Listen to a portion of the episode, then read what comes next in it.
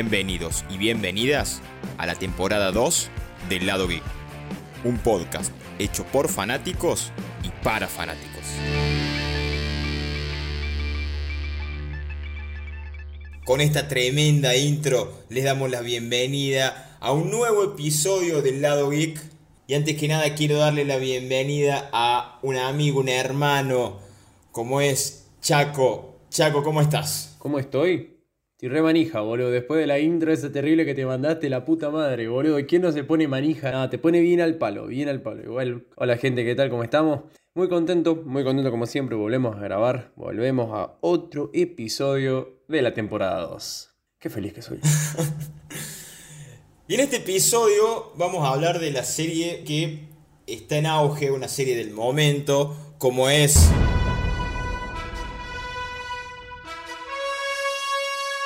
¿Qué fue eso? Para, no, lo voy a, no lo voy a repetir porque ya veo que salta de vuelta la musiquita. ¿Qué cosa? Decir.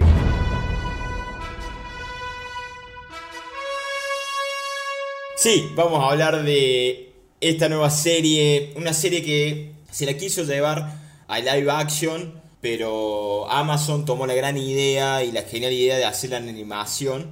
Y nos mostró una, una serie, a mi manera de pensar, espectacular. Tiene sus altibajos, quizás algún otro que episodio de relleno, pero en general me parece, me parece muy buena serie. Sí, la verdad que eh, yo con Invencible tengo mi ida y vuelta.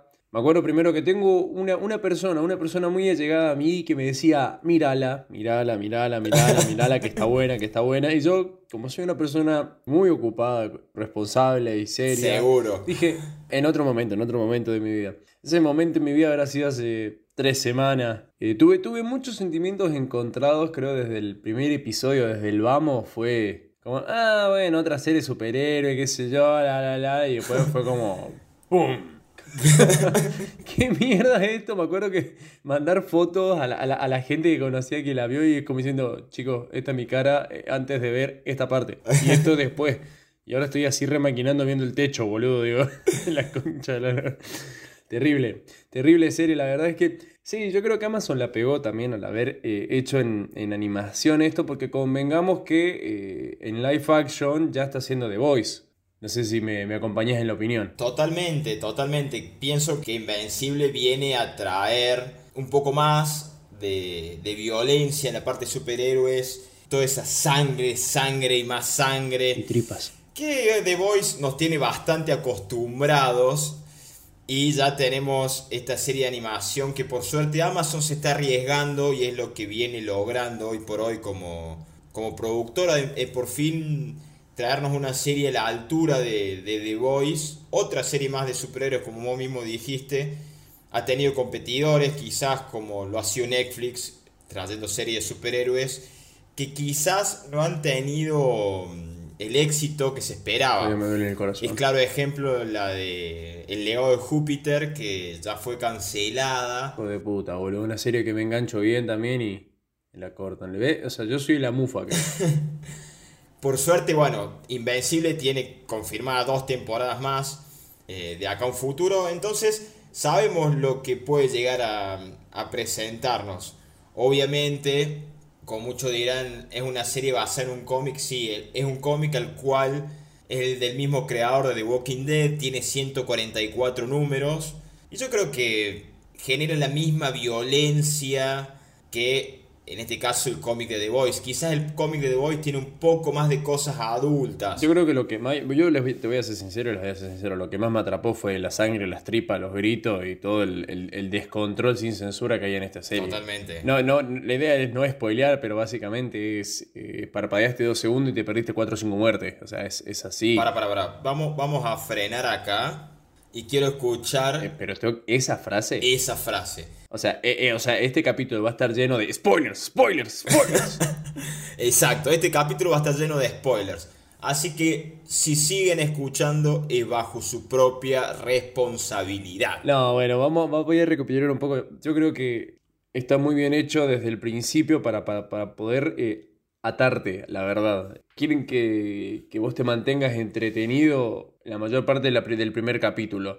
Empieza tranqui, sí, revienta, ta, ta, y después de golpe es una cosa de violencia, violencia, violencia, violencia. Tiene uno o dos momentos, como vos decís, topa, y en varios capítulos, que como que se estanca, como hacía falta, bueno, está bien. Es bueno bajar un cambio, o sea, el presupuesto está bien en rojo, seguramente se le estaba acabando, y viste, vaya uno a saber. Una serie que por más allá que esté basada en, cómics, lo mismo que vos le dijiste, Robert Kirkman nos trajo The Walking Dead. Y tiene un par de, productores atrás también en los que están ahí ya metidos siempre en lo que es la, el pasaje de o las adaptaciones, los cómics. Voy a recalcar a, sobre todo a dos que nos trajeron de The Voice, como son Rogen y Goldberg, Seth Rogen y Evan Goldberg, que en lo que viene siendo este tipo de series, ya sea de animación, en este caso como The Voice, live action, la verdad, impecable lo que han hecho, impecable. Como, ellos están como productores ejecutivos, al igual que Robert Kirkman, el mismo creador de The Walking Dead, el mismo creador de Invencible. Y a lo que a mí concierne, me atrevería a decir que lo que más me atrajo de Invencible, a diferencia de vos, Chaco, es el tema este de presentarnos un nuevo superhéroe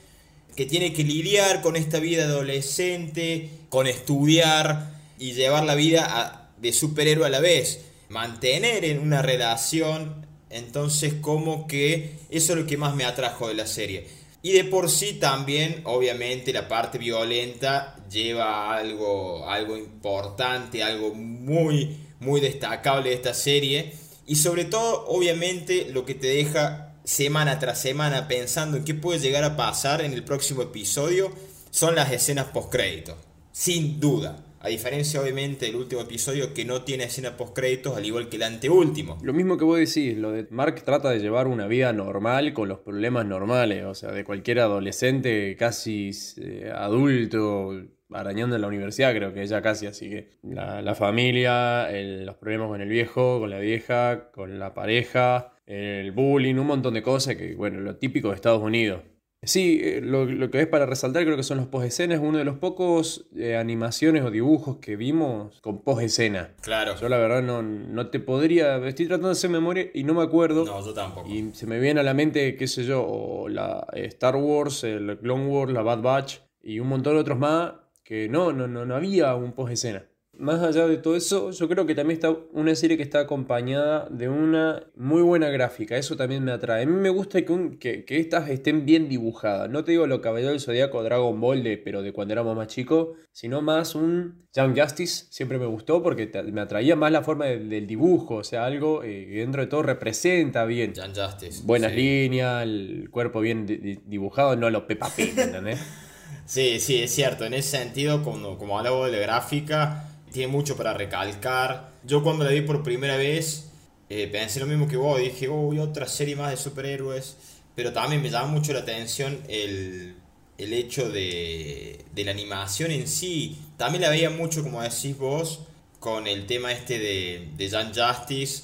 Y bueno, eso también nos trae obviamente similitudes con diferentes personajes de la serie, con lo que sería las dos empresas más importantes de cómics, como son Marvel y DC. Teniendo a estos guardianes del globo originales, teniendo a War Woman, que vendría a ser nuestra querida Wonder Woman, teniendo a un ala oscura, que vendría a ser Batman, teniendo a Anfibio, que sería Aquaman, que me llamó la atención de Anfibio que haya sido pez, o sea, Después tenemos a Martian Man, que vendría a ser Martian Manhunter. Tenemos a Red Rush, que vendría a ser nuestro Flash. Entonces, son esas similitudes que dentro de todo están buenas. También, obviamente, estoy nombrando todos los personajes de DC. También tiene similitudes con personajes de Marvel. Sí, a ver, em, yo por lo que estuvimos siempre leyendo, eh, los, los productores, inclusive los guionistas, son más fanáticos igual de DC.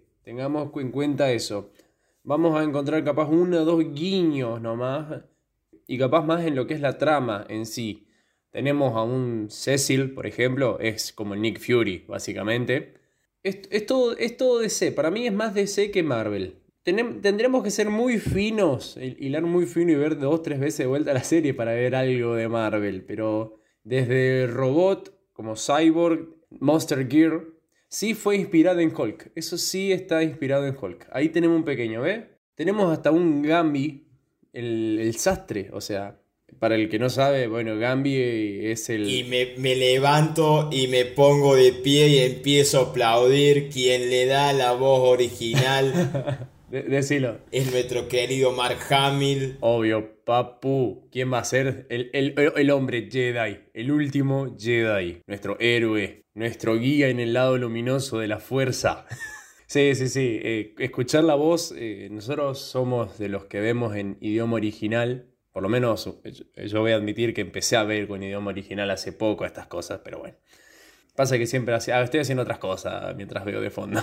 justamente hablando de Mark Hamill, cabe destacar el reparto, el pedazo de reparto que tiene esta serie dándole voces a un montón de personajes. Tenemos a Stephen Young como Mark Grayson, que ya trabajó en The Walking Dead. Ahí hay una pequeña similitud, te lo trae The Walking Dead el mismo logo que escribió el cómic, o sea, dale. Claro. Guiño, guiño. Tenemos a Sandra Oh como David Grayson, que estuvo en Grey's Anatomy. Y me vuelvo a parar y me pongo de pie a nuestro odiado omnimano querido Nolan Grayson. Le da la voz nada más ni nada menos que J.K. Simons, nuestro querido JJ Jameson en la saga de Spider-Man de Sam Raimi y también en la nueva saga de Spider-Man de, Tom Holland. Eso te da por decir. Y sin nombrar todos los otros personajes que tenemos, que también le dan la voz. Obviamente Allen, este monstruo, este alien que viene, que pelea con Mark Gates en uno de los capítulos, le da la voz. El mismo productor ejecutivo, Seth Rogen. El tamaño, por decirlo así, de calidad de actores que le dan voces a, esta gran serie, ¿no? Hay varios que también estuvieron en otros proyectos junto con, Steven Young. ¿sí? Tenemos dos más, dos actores que estuvieron en, Walking Dead. Mi querido Abraham, que la verdad fue uno de los que se comió el batazo.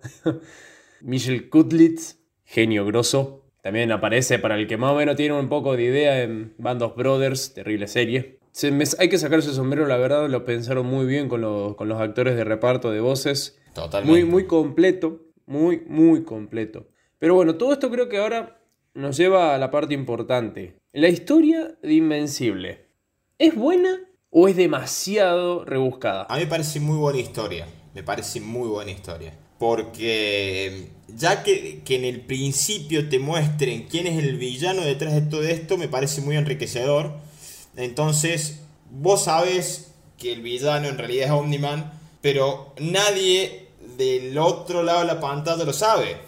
Entonces, me parece que está bueno. Eh, los personajes están muy bien, muy bien logrados. Como dije en un principio, quizás un par de capítulos de relleno, pero ¿qué pasa? Amazon intentó meter toda la historia, o gran parte de la historia de los cómics, en una sola temporada porque si no tenía buen recibimiento y no tenía éxito, obviamente iba a dar para una sola y se acabó. Por eso tiene el final que tiene. Yo creo que la jugaron, la, verdad, la historia de sí es como vos decís, la tuvieron que resumir, tuvieron que adaptarlo un poco también a los tiempos modernos, uno que otro cambio de traje, un poco de eh, cambios también ahí de medio, medio que racial, como para tratar de hacerlo un poco más una serie más inclusiva, aparte de ser una serie violentamente violenta, o sea, la historia de eso, como vos decís, es muy tipo crónica de una muerte anunciada, un libro, eh, tipo diciendo, vos ya sabés de antemano que esto se viene feo. De entrada que te atrapen con el inicio, mejor dicho, con el final, ese post escena, en el que haga la reunión, che, pero a vos te llamó, no, yo, no, no, ¿qué pasó? ¿Qué pasó? Y de la nada, sangre, muerte, tripa y destrucciones, increíble, vos ya, ahí ya quedas traumado y ya si no te enganchaste con eso, eh, la historia que sigue, por más relleno que tenga, no, no, la, vas a, no la vas a seguir. Tiene momentos lentos, eh, medio románticos, amorosos. Las escenas de pelea te atrapan mucho. Lo ves a, Nolan, lo ves a Nolan cómo va eh, transformándose, viste su, doble cara de el padre amoroso por momentos, el padre duro después y después el Omniman como el todopoderoso, hasta el mismo nombre lo dice, o sea, Omniman. Hay ciertos personajes que suman mucho a la trama, como otros que la verdad son de puro relleno. Lo que está bueno es que cada uno tiene su momento importante. Le dan un poco de importancia un desarrollo de la trama a cada uno, pero ¿qué es lo que pasa en el camino? Te hacen bosta a los poderosos, ¿viste? Lo liquidan a Omniman en un momento, tienen otro momento. Lo hacen bosta a Invencible y tiene su momento todos los otros personajes. Está bueno. Invencible no es tan invencible que digamos. Se la pasó en el piso toda la primera temporada. No es tan invencible que digamos. Convengamos que la premisa de la serie es algo tranqui, algo sencillo. O sea, los superhéroes existen, todos saben que existen los superhéroes. Imagínate que tienen una Liga Premier, por decirlo así, que son los Guardianes del Globo y después tenés quizás otros personajes más y hasta que eh, Mark Grayson, invencible en este caso, eh, se empieza a conocer con eh, unos superhéroes, digamos, de la C, como sería la cuadrilla. Claro, es de la B, esos son los de la B. Claro. En este caso Mark es el hijo del mayor superhéroe, del mejor, del, del más ídolo de todos, como es Omniman, este, esta contraparte de Superman en este universo. Don Bigote. De por sí Grayson está esperando que cumplir sus 18 años para que estos poderes, siendo hijo de un Viltrumita, salgan a la luz. Entonces, como que él desde chico quiere seguir los pasos del padre y convertirse en el gran superhéroe del mundo. Y llega un momento en el cual a Mark, de la nada, de una manera u otra, le aparecen los superpoderes y bueno, es entrenado por Omni-Man y va teniendo, al cabo de la primera temporada, va teniendo diferentes aventuras o diferentes misiones de la cual hacer para llegar a, ser el, el, guardián número uno de nuestro planeta. Siguiendo un poco, toda adaptación tiene cosas buenas como tiene cosas malas. A ver, detrás de esto de la producción nosotros tenemos, ya, ya los nombramos, a, los dos locos estos. A Robin y Goldberg. Claro, que ya, ya tienen una buena eh, reputación en lo que es la adaptación hacia el, hacia el live action. Tenemos algunas diferencias. Eh, Mark en la serie obtiene los poderes rapidísimo, al toque. O sea, de un día para el otro, como dijiste, está enojado en el laburo, descubrió que tiene super fuerza. Chau, al otro día ya podía volar. Se hizo bosta. Durante muchos capítulos hizo bosta volando, la verdad. Era genial. Tardó muchísimo más, por ejemplo, en el cómic aprender a volar. Sí, sí, Mucho más. Después otra, por ejemplo, la, a ver, una pequeña diferencia que yo les dije, lo del cambio de, raza también en, algunos personajes. La misma novia de Mark, Amber, en el cómic es eh, rubia y más que seguro debe ser ojos claros. Eh, cambia a ser eh, una afroamericana en, el, en la serie. Y así se pueden seguir nombrando un par más de cosas. Hay ya varias cosas, como por decirte así que Omniman es mucho más poderoso en los cómics que lo que vimos en la serie. O sea, imagínate el nivel que tiene que tener en los cómics para que sea más poderoso que en la serie.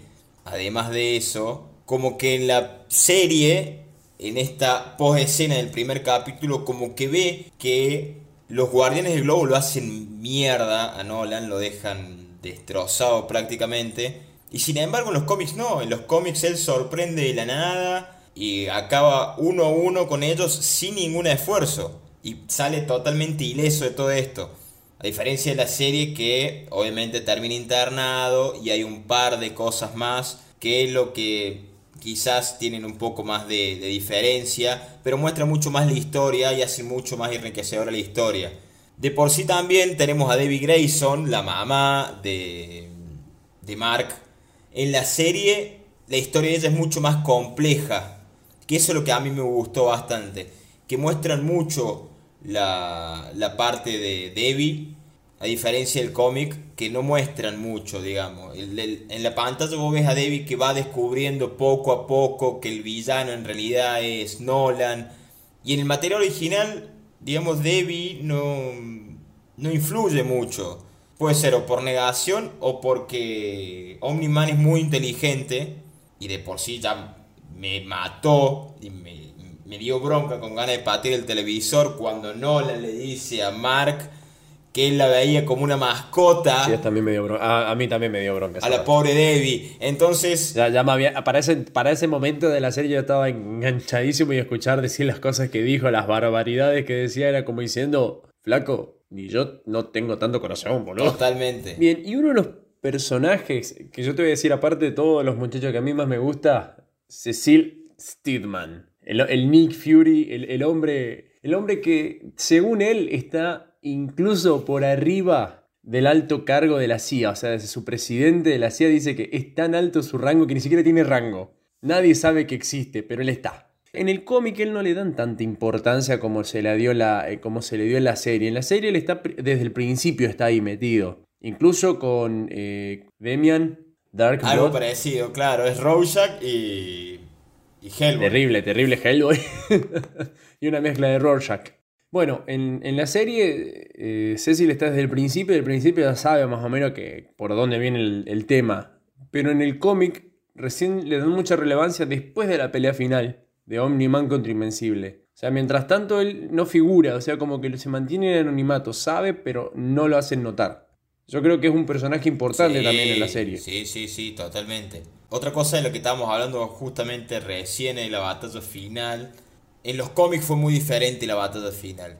La parte final eh, es calcada fielmente a los cómics, pero la atención se centra pura y exclusivamente entre Invencible y Omniman. No se traslada más allá de las muertes de las personas. Obviamente, nunca vi en la vida algo tan macabro como lo que se ve en la escena del subte. No, no, terrible. La escena del subte es brutal, brutal. Pero al, punto de decirte, Mark, solo hago esto para demostrarte que a mí esto no me importa. O sea, la gente de la Tierra no me importa. Y vos decís, loco, es tu hijo, flaco, lo, estás aplastando contra la otra gente. O sea, no, no, no. No, es, no, es muy fuerte. Es de no creer, es de no creer. Eh, sociópata terrible. No, ni hablar, ni hablar.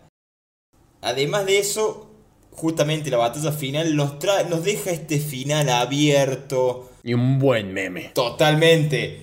Y el famoso piensa, Mark, piensa. Puede ser modificado totalmente. Ha tenido memes desde Marvel, DC, eh, no sé, un montón de cosas más. Y la, realidad, y la realidad también. Totalmente, sí, sí. Memes de Argentina es terrible. Es trasladado a la realidad, es genial, es genial. El, mejor meme de hace muy, mucho tiempo nos ha traído este final. Un final que digamos que respeta mucho los cómics, es fiel, pero también deja ese final abierto también obviamente la canción que escucharon en nuestra intro es la misma en la cual se ve la escena de todos los quilombos que le esperan a Mark en las próximas dos temporadas. O sea, se viene un despelote para el año que viene.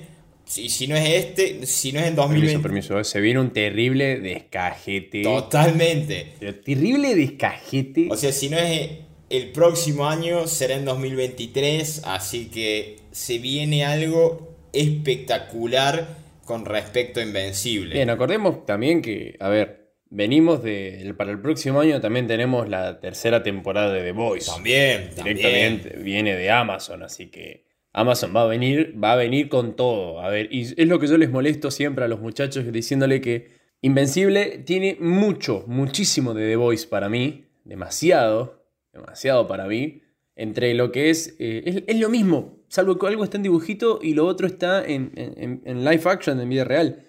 Tenemos sangre, tenemos tripa. Totalmente, yo creo que The Voice, como mismo decís, tiene este live action, tiene también muchísima sangre, pero es un toque más adulto, digamos. Obviamente el gore y la sangre que tiene Invencible también lo hace adulto. Y también, también nos muestran la vida de un personaje adolescente sabiendo que The Voice puede llegar a ser un PG-18 o clasificación R. PG-18. Y Invencible puede ser tranquilamente un PG-16, digamos.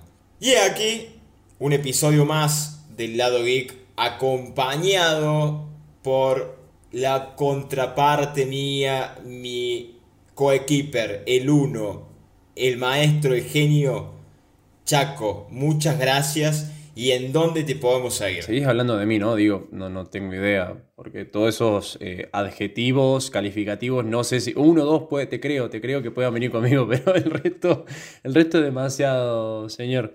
Pero no, no, no, como siempre, el, gusto es mío de poder estar acá. Contento, contento siempre es un buen rato, siempre es bueno ver a esta persona detrás de la pantalla, de la virtualidad de siempre. Bueno, como vos dijiste, a mí me pueden encontrar en Nacho Macías 95 en Instagram, Nacho 95 en Twitter y Nacho Macías en Facebook. Y para no perder la costumbre, que la fuerza los acompañe. Y bueno, a mí me pueden seguir como Marianito con dos Sosa, tanto en Instagram como en Twitter. Y en las redes nos pueden encontrar como arroba el lado en Instagram, el lado geek todo mayúsculo en Facebook y en Twitter como arroba el lado podcast. Quiero dar las gracias a todos por escucharnos y hasta pronto.